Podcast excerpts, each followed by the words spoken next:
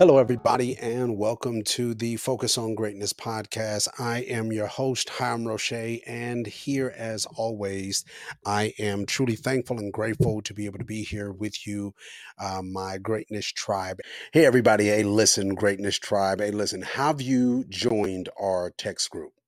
I know you have already, but if you haven't, I want to make sure that you know and are aware that we have one. The importance of this text group is so that me and you can be able to stay connected. I know that there's times that I can go live. There are things that we are going to be releasing.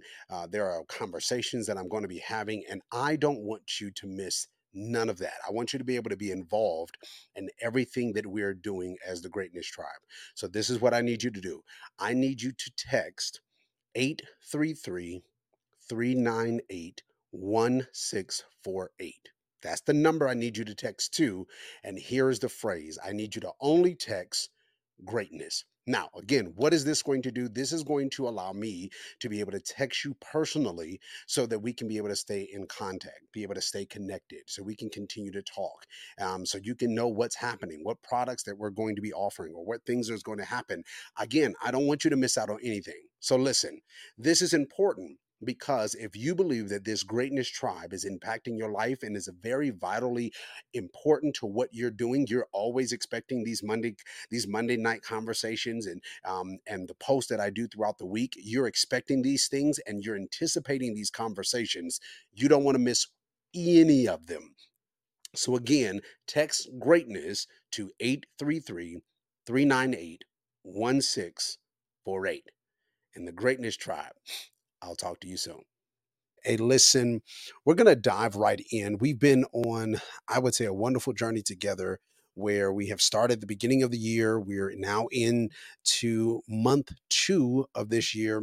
And I hope and pray that you are staying focused on your goals, staying focused on what you have said that you're going to accomplish and do this year. You've been sticking with your schedule, making sure that you are functioning and rolling with that on a week-to-week basis, making some assessments at the end of every week so you can be able to know whatever adjustments you need to make for your schedule, for yourself. I hope and pray that you are walking fully in developing your greatness. Now, we have been leaning into this statement of greatness because I believe it's very important for us to have a real understanding of what greatness is, as well as what does that look like, some of the struggles and the things that happens with people that are great, that are walking in their greatness, and how we deal with those challenges. And so one of the things that we have made sure that we've been leaning into is, again, what is greatness? Now, greatness defined to us is the ability to be able to serve well.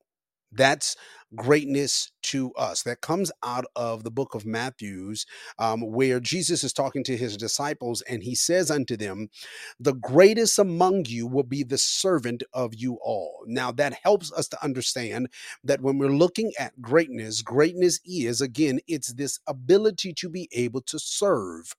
I believe it's Dr. Martin Luther King is one of the quotes that we lean on that says that, in a nutshell, listen, everybody will not be popular. Everybody might not be successful or be on a screen, but greatness is the ability to be able to serve. That bends the whole thing for me when we're looking at this context of greatness. Now, what we have started on in this month of February, we've been really just talking about really being able to identify this person and look at this person's lens and life to be able to see a picture for us of what greatness looks like, as well as some of the things that this person has encountered in their journey.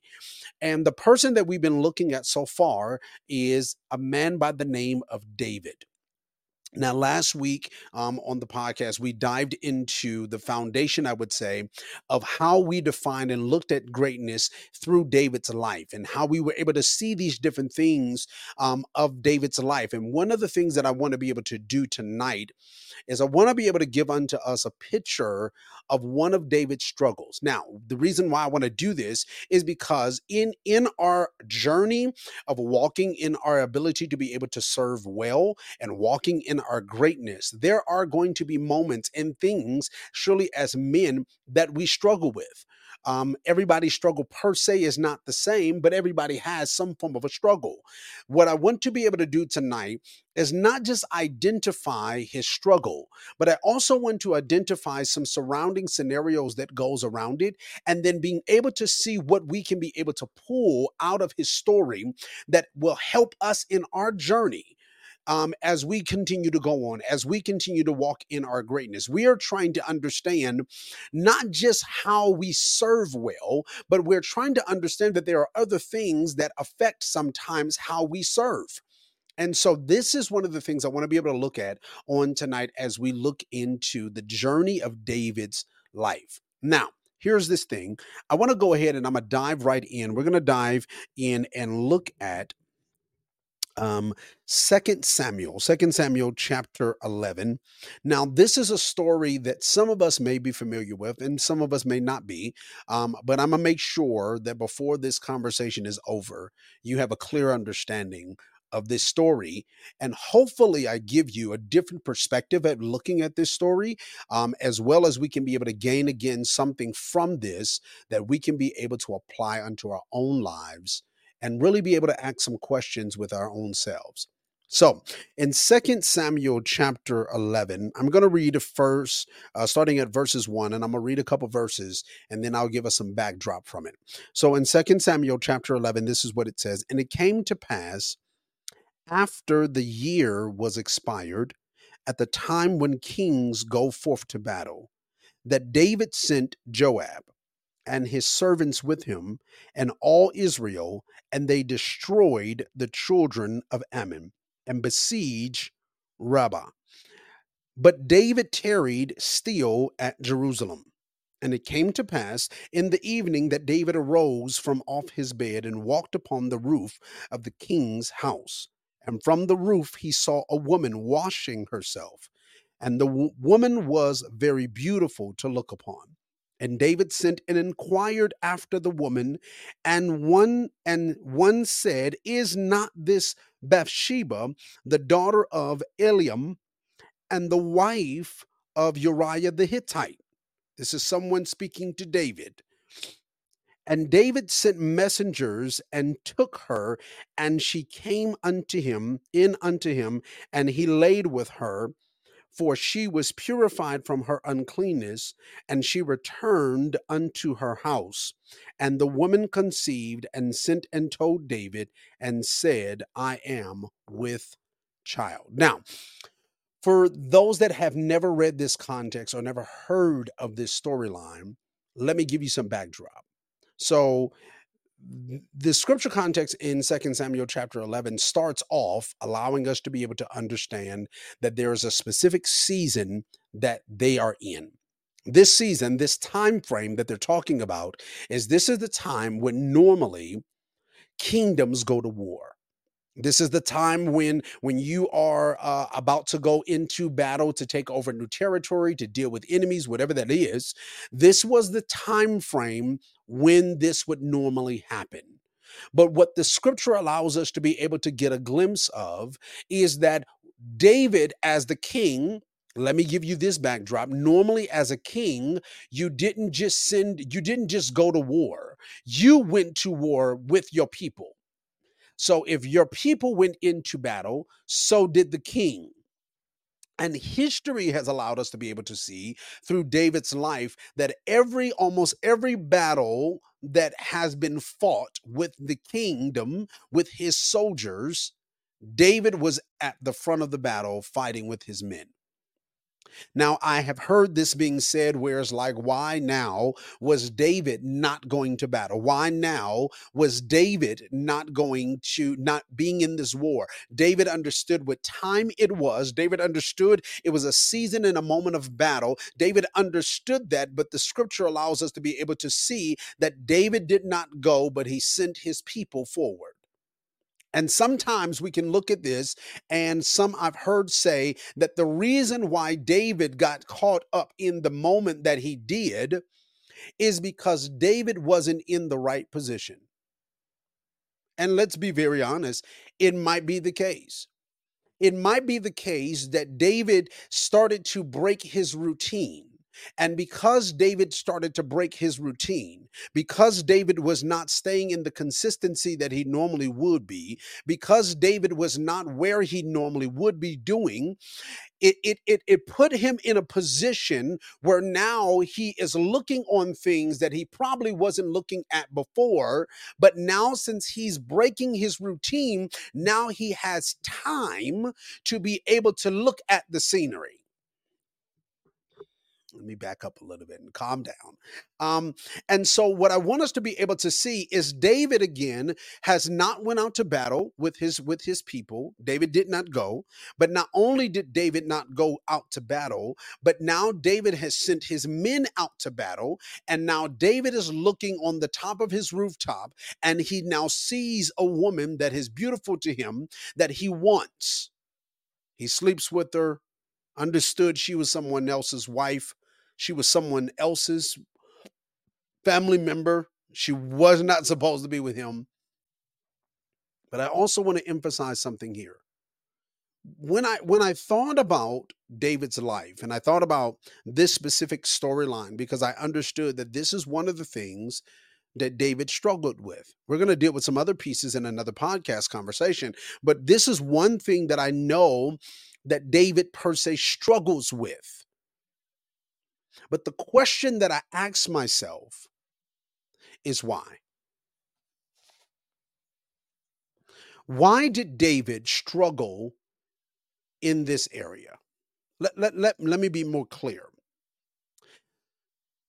If you read David's story and you kind of start digging in David's story, David at this point already has multiple wives.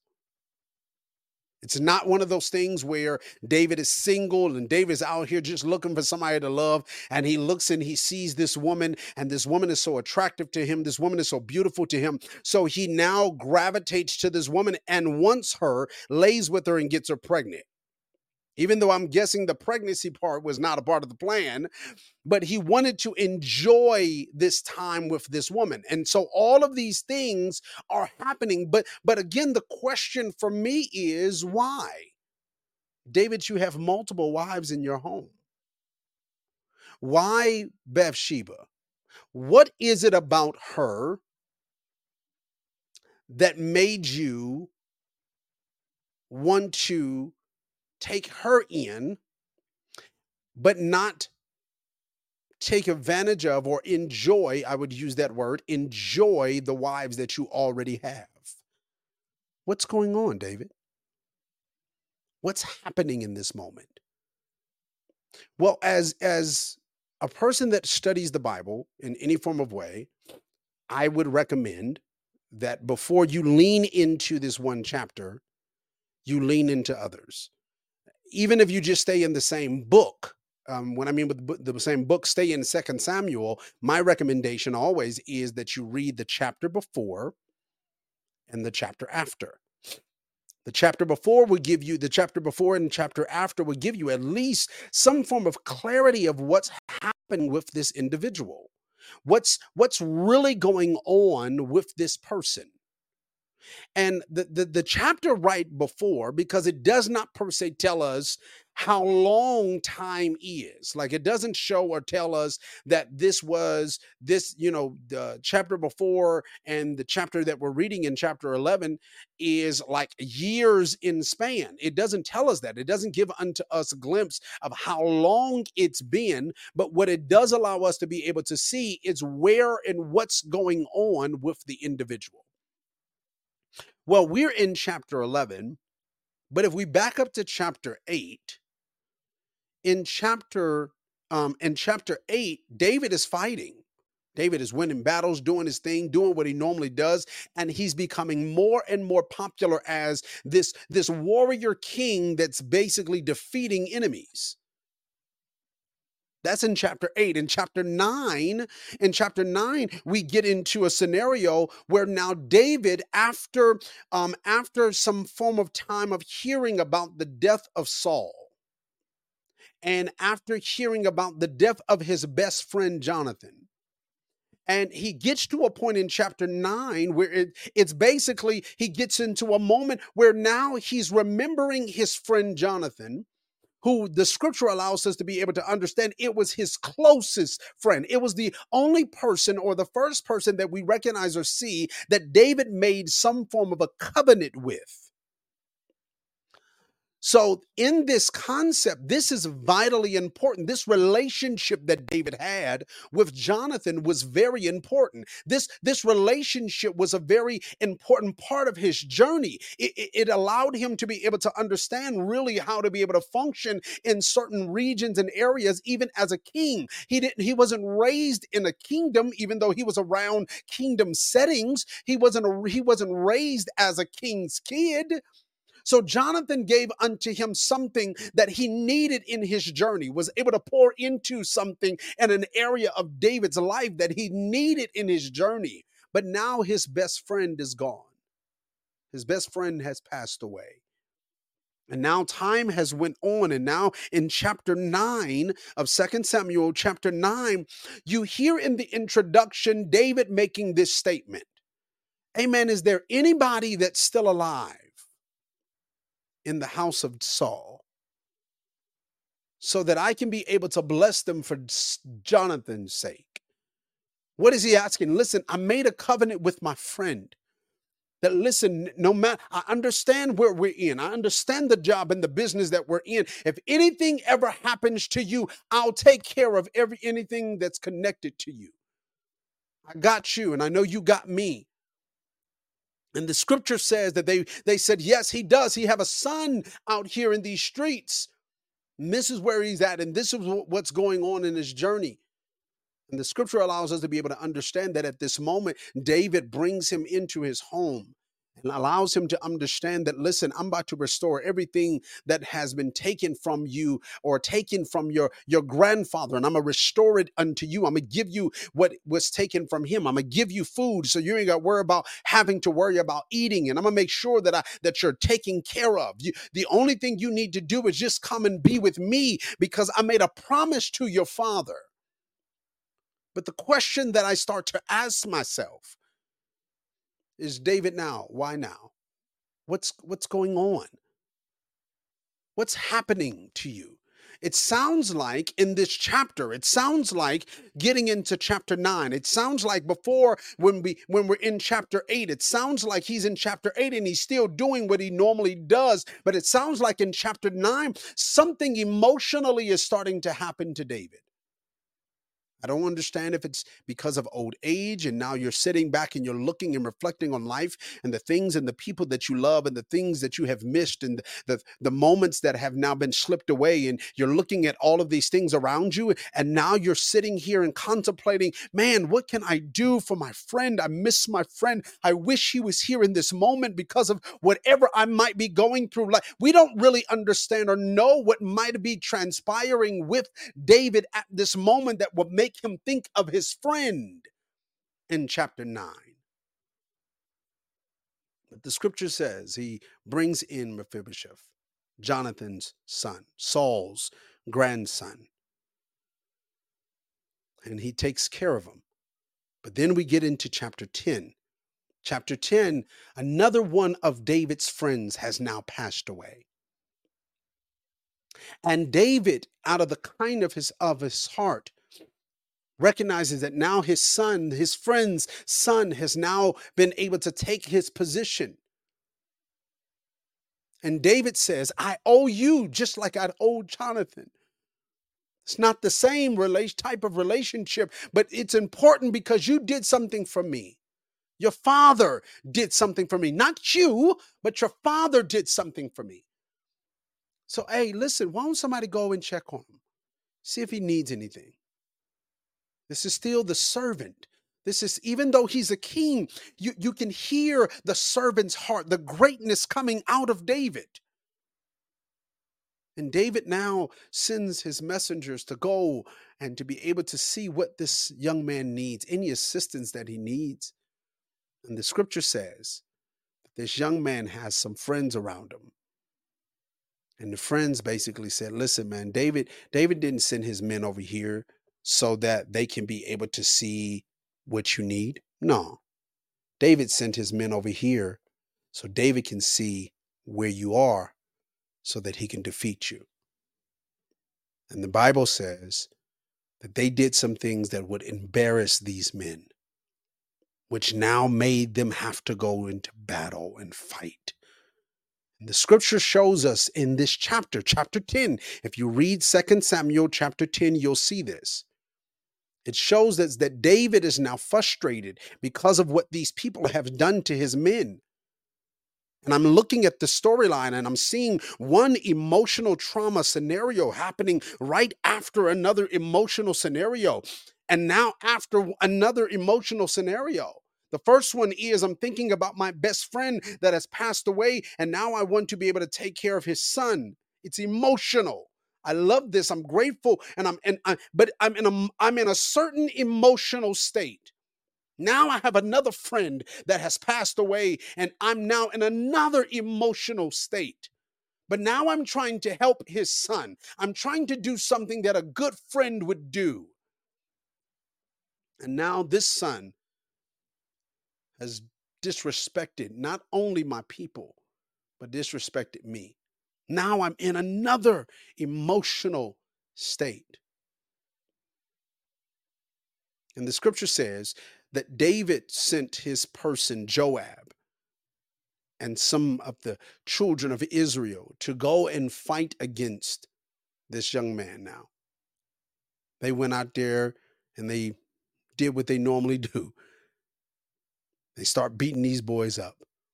But it got to a point in the battle where it became so much. And then the scripture says, now after some time, now after these things started to transpire, they sent basically for David. And now David comes after the battle had started. David didn't go out in the entry. So when we read in chapter 11, with him sitting at home at a time where they're normally going into war, this is not the first time he's done it. And I think to myself, why didn't you fight in this one at first? Maybe because you were in some form of an emotional state. Maybe now after you've fought David in chapter 10 and you've defeated them, now when we look at you in chapter 11, maybe you are still in some form of an emotional state. And the reason why now you don't go into battle is because of your emotional state. And now you are so much into your emotional state that you're at home by yourself in some form of sense, while your army and your leaders are in battle right now. And now David finds himself standing on the top of his roof, looking out. And when he looks out, he sees a beautiful woman across the way bathing. And he inquires about her. He asks her to come.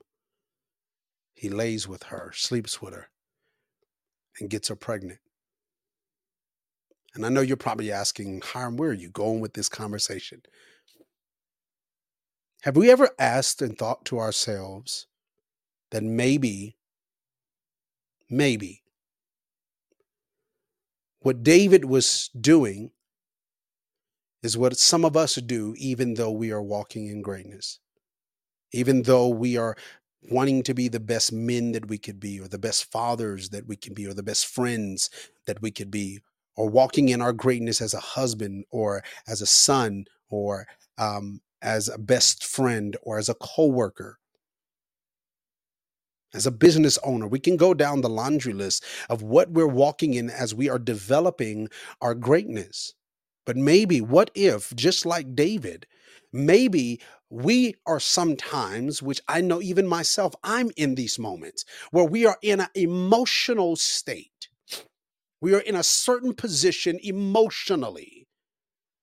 Now, I know we don't like to conversate and communicate about our emotions, but what I started to ask myself as I'm looking at David's life and I'm looking at David's journey, I started to ask myself again, why did David want Bathsheba when he already had wives?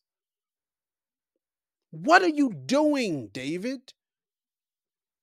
And I looked at the storyline and I asked these questions and I started to think about these different variety of different things. And I thought about this thing that I think we all do, that we can learn from David's journey and David's story.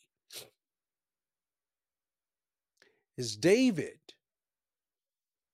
learned or taught himself how to use these things to satisfy his emotional state. I'm going to pause here because I want you to hear it. I believe David used, not per se he was using women. No, hear what I'm saying. He loved women. Scripture allows us to be able to see this. He loves women. He loved women to the point that when they wanted to see, did David die? They brought in a fresh virgin woman and put her in the bed with the king. And when David didn't budge, David didn't move, David didn't even try to touch her, they said, yep, he's gone. So we know David loved women. That's not the question here.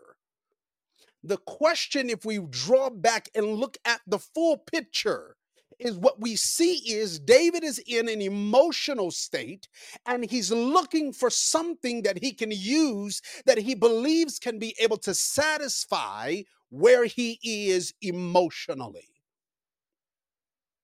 And the question that I ask myself and the question that I'm asking you on tonight is this: what do you use or what do you do when you are emotional?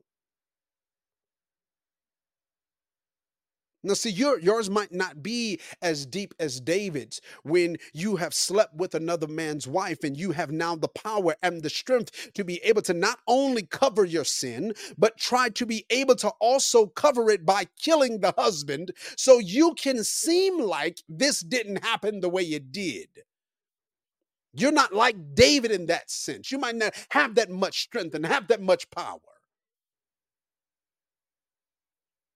But the question is, when you are emotional, what are you doing to satisfy that urge?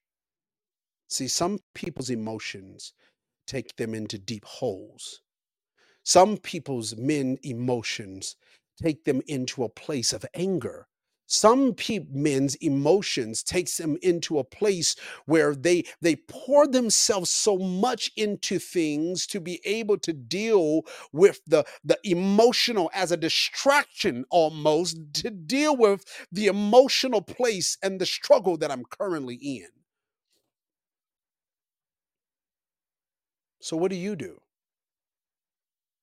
When you have combated one emotional situation after another, and it seems like it's overwhelming, it seems like it's overpowering. What do you do? Do you eat? What do you do? Do you dive into your work? What do you do? Are you like this context in the aspect of you deal with it by sleeping with? What do you do? How are you dealing with these moments when you feel emotionally overwhelmed?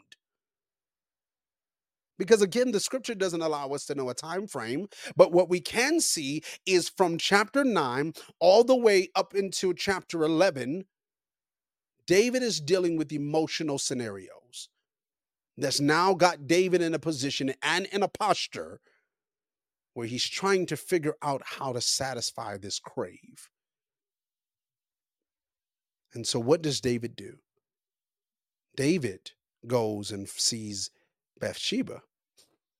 Here's the thing that I want us to be able to see is again because it doesn't give us a timeline. It doesn't tell us how long the people were gone. It doesn't tell us how long this situation drew out. It doesn't tell us if David was inquiring and the first day he just talked to her and then she went back home and he kind of courted her, played, flirted a little bit and got, got excited, whatever. And then a moment happened. It doesn't tell us that. But what it does tell us is this. Watch this in verses 4. 2 Samuel chapter 11, verses 4. This is what it says. And David sent messengers and took her, and she came in unto him, and he laid with her, for she was purified from her uncleanness. Pause. How did you know that, David? How did you know she wasn't unclean?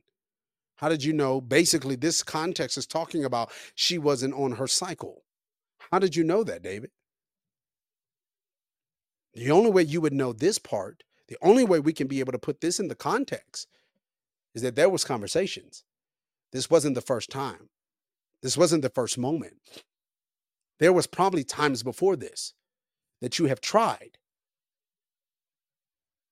but you just now got to this moment because you couldn't get over the emotional place that you were in. And you needed to be satisfied. And this is how you satisfied your craving, David. So I'm going to ask you, how do you deal with yours?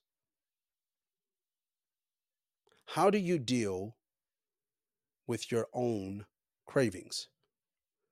When you're emotionally unstable, when you're emotional and you're feeling overwhelmed. I understand what that feels like. I understand what that feels like to be overwhelmed as a husband, to be overwhelmed as a father, to be overwhelmed from your job, to be overwhelmed in your business adventure, to be overwhelmed by expectations, to be overwhelmed by sometimes the failures or the mistakes and the things that you do wrong.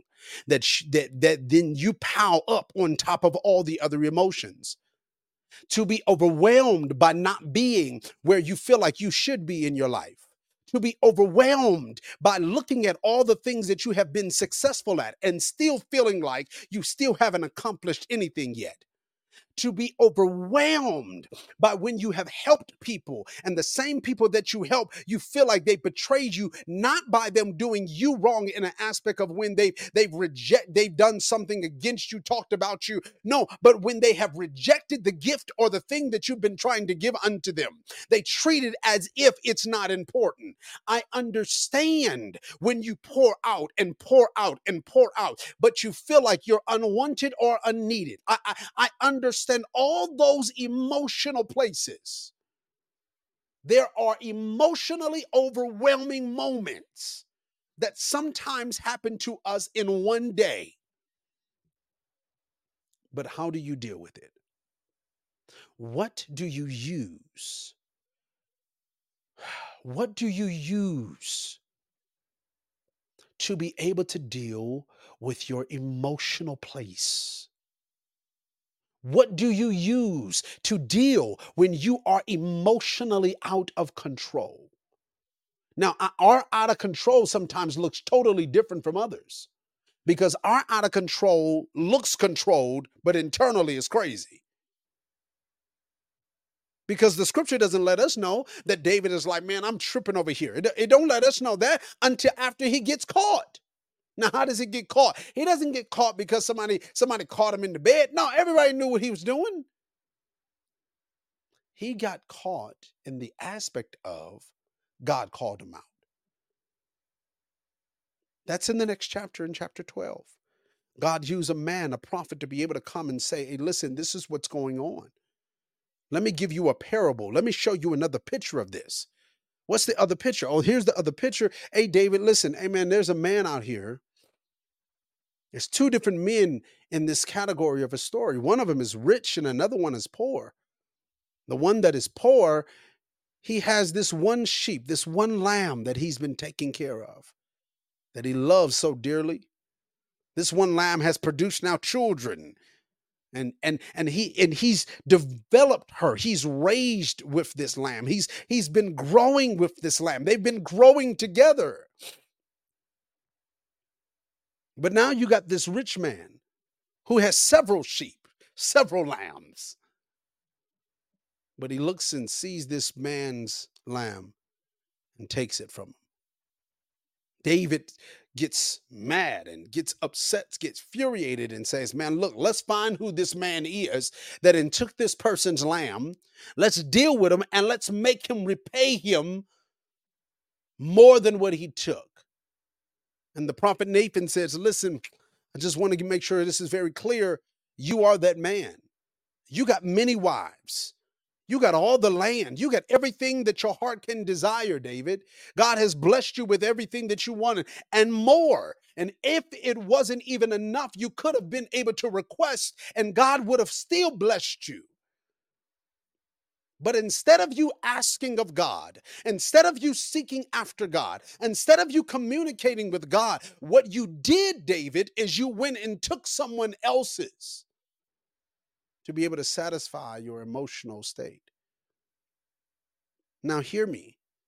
I want to make sure that this is very clear. I understand we all struggle. I understand that there is more that happens on a day-to-day basis and some things that are going on currently right now that you can't even talk about, that you don't feel like you would be able to articulate it correctly. Sometimes the pressure of looking at the things that you are that happened in your past that you wish you could have changed. So hopefully your life would have been different. That one thing that you think about every now and again that comes up where you think and say, man, if I would have made a different choice, maybe my life would not be where it is currently. Now that overwhelming feeling is what sitting with you on top of everything else that you're dealing with. I get it. I promise you, I get it. One of the reasons why I can say I get it is because, honestly, I'm there. There are things that I'm dealing with right now and thoughts that's going through my mind and emotional states, that emotional things that I'm struggling with right now on a day-to-day basis. From my home to my job, to the ministry, to the friendships, to different relationships. There's so many different categories, from dreams to my own expectations. There's a combination of things that is going on. From family, I could go on and I could go deeper. But I have to ask myself, how do you deal? How do you deal with it?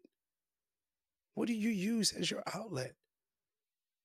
What do you use as the thing that helps to calm your nerve?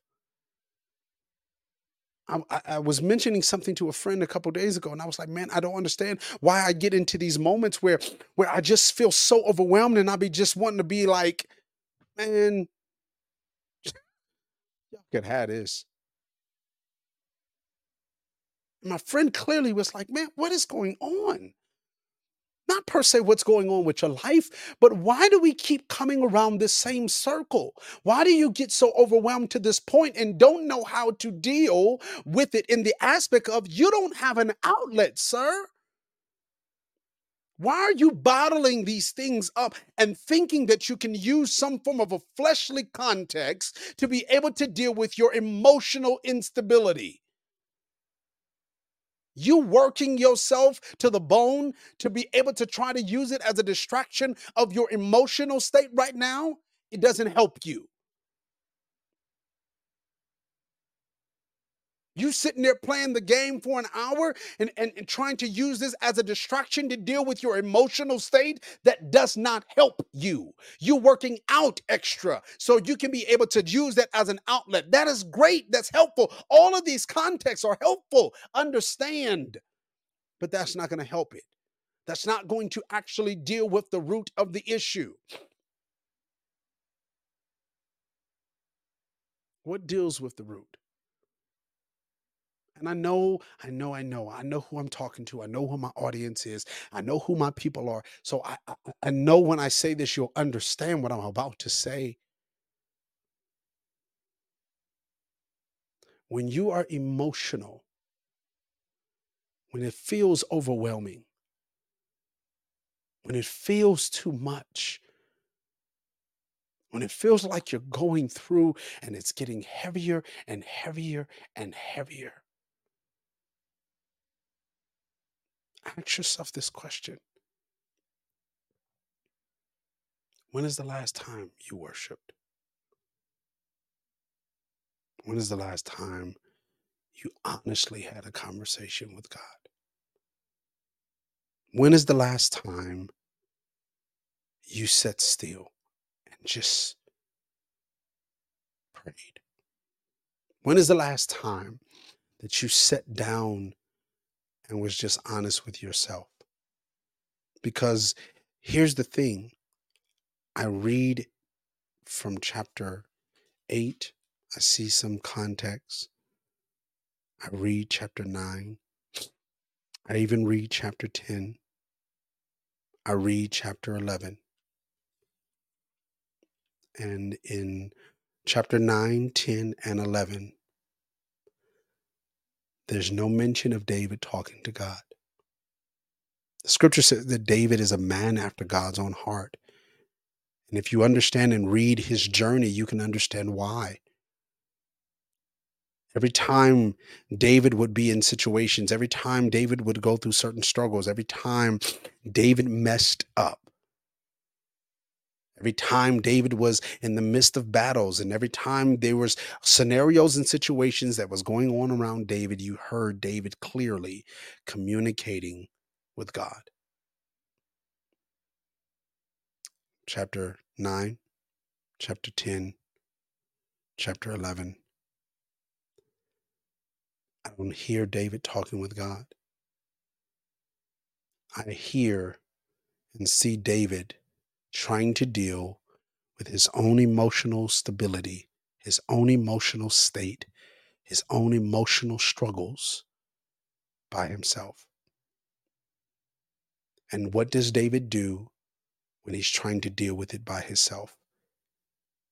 He finds something that he can use, that he can be able to try to help him deal with his emotions.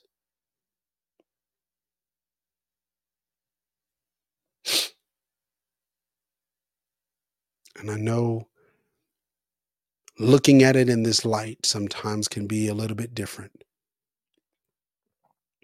But what I recognized is I might not be like David. I might not be no king. I might not be in the aspect of I'm messing with another man's wife. I might not even be in the situation where now I got somebody, knocked up and I got to go kick. I'm not in that situation like David. But what I recognize and I understand is I'm like David. The aspect of there are moments and there are times when I'm overwhelmed. And I try to handle it on my own. And the way I try to handle it on my own is I try to use and do things that will try to satisfy my urge, that will try to settle me in some way or form. And the problem with me trying to do it myself is it never lasts long. Because problem is still here. The weight I still deal with, the struggles I still have, the complications and the things that I'm going through, I'm still dealing with it. But then I read later on in scripture where Jesus is talking to a group of people and he says, listen, come unto me, all ye that are laboring and heavy laden. I just want to give unto you rest. I want you to learn of me because my yoke is easy and my burden is light. It's not that you're not going to struggle. It's not that there's not going to be things that we deal with and pressures that we have. Some pressures are needed because that allows us to be stronger, and some pressures are needed because that pushes us into different places and areas in our lives to be able to grow and develop in the things that we need to. Some pressures are needed because some pressures push you to where you're supposed to be. But none of the pressure is supposed to make you lean on your own strength. It's supposed to put us in a position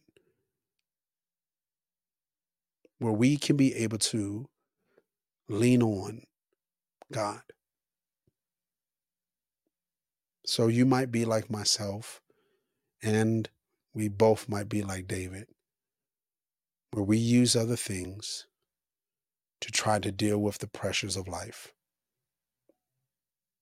We try to use things in our own strength and our own power and our own way. And we try to continue to fix it the way we've been fixing it. And sometimes that just makes it worse on us, even if we never say it. David understood after the prophet Nathan in chapter 12 has now revealed unto him that it was him. David recognized and understood, yes, I messed up badly. I killed a man and slept with this woman. But David says something that I want to just read, and I'll end it from here. David makes this statement in chapter 12, verses 13, and David said unto Nathan, I have sinned against the Lord. Nathan said, the Lord has put away thy sin. Thou shalt not die. David recognized something. What I did is I sinned against God himself. In this matter, I have sinned against God himself. But then this is what David does. This is what David does. David goes into a moment because situations and circumstances started to happen and went on. And it became a bigger situation. If you read through chapter 12, you'll understand exactly what I mean. David loses his child in the midst of all of this. Another emotional blow. And this is what it says in verses 20. Then David arose from the earth because he was crying. He fell to the floor and washed and anointed himself, changed his clothes, and came into the house of the Lord and worshiped. Then he came to his own house, and when he had required, he set bread before him, and he did eat. I'm going to read this one point again, and then we'll be done. And he came into the house of the Lord, and he worshiped. David going through all the emotional turmoil that he was going through, all the things that it was going on. And David said, how I deal with my emotional stuff is I go to God and worship. I pray. I lay it before him. I get it out my system. Then after my worship, after this time with God, I go get me something to eat and I go back to work.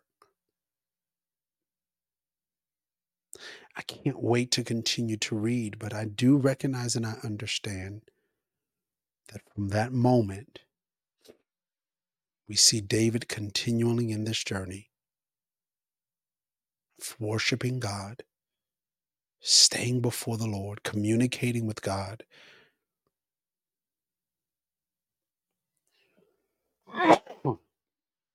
Excuse me. But what he also does is David stays in his position as a king and as a warrior. I love you all, family. And I pray that you have a wonderful, wonderful night.